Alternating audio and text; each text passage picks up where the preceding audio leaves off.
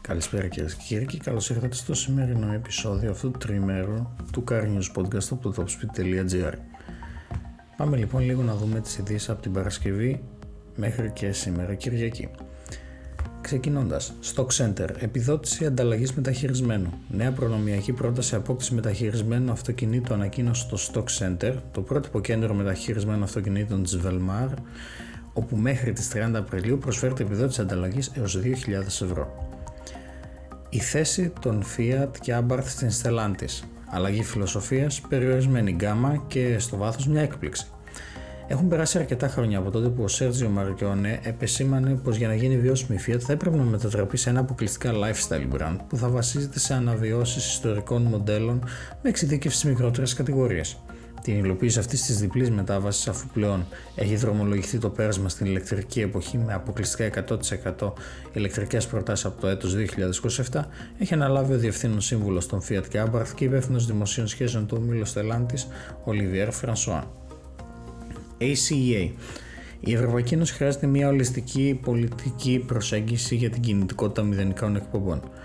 Πρόσφατα, σε διάστημα μόλις δύο εβδομάδων, είδαμε δύο σημαντικά νομοθετικά ορόσημα που έχουν μεγάλη σημασία για την αυτοκινητοβιομηχανία της Ευρωπαϊκής Ένωσης, αλλά δυστυχώς κινδυνεύουν να τραβήξουν τον κλάδο μας σε διαφορετικές κατευθύνσεις.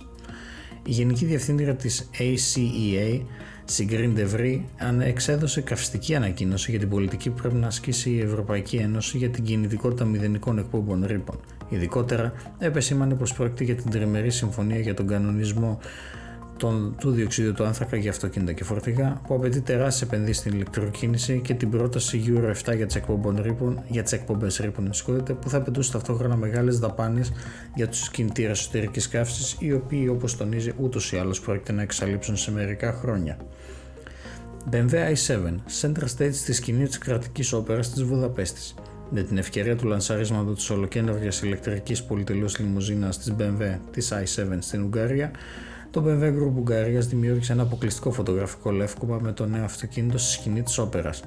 Το Quibble Palace στην οδό Άντερση άνοιξε και πάλι τις πύλες του φέτος το Μάρτιο μετά από μια πλήρη ανακαίνιση. Τι φέρνει η νέα σειρά Fiat Professional Fiorino; Το Fiat Professional Fiorino, το δημοφιλέστερο ελαφρύ επαγγελματικό όχημα στην ελληνική αγορά ανεξαρτήτου κατηγορίας, ανανεώνεται με ακόμη περισσότερα στοιχεία που κάνουν πιο αποδοτική και άνετη χρήση του. Επίσης, αν δείτε στο άρθρο θα βρείτε και μια πρόσφατη ελκυστική νέα πρόταση από τη μεριά της Fiat για τους επαγγελματίες του κλάδου η οποία προσφέρει μεταξύ άλλων μια έκπτωση και 2.000 ευρώ πενταπλή 4 χρόνια εγγύησης ανεξαρτήτως χιλιόμετρων και άλλα πολλά ωφέλη. Η άγρια ομορφιά της Lancia Delta S4 συνεχίζει τις κατακτήσεις της.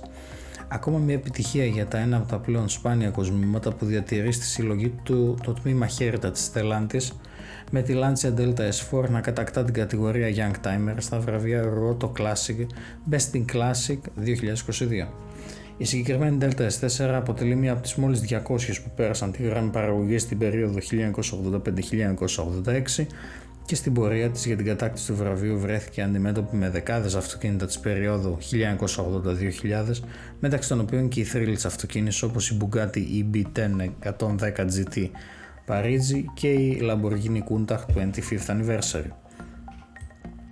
Τέλος, γιατί η Lamborghini Huracan Sterato είναι ένα κτίνος βγαλμένο από τα πιο υγρά μα όνειρα, αναρωτιέται ο Γιώργος Καραγιάννης.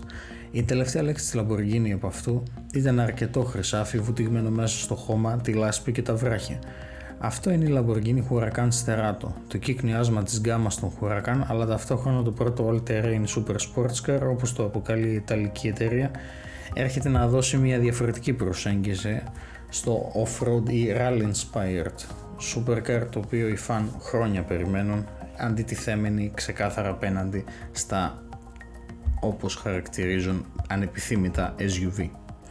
Αυτές ήταν οι ειδήσεις του τριμέρου από το Cartoons Podcast του topspeed.gr. Σας περιμένουμε αύριο περίπου την ίδια ώρα για τις ειδήσεις της Δευτέρας. Μέχρι τότε καλό απόγευμα και καλό υπόλοιπο Σαββατοκύριακο.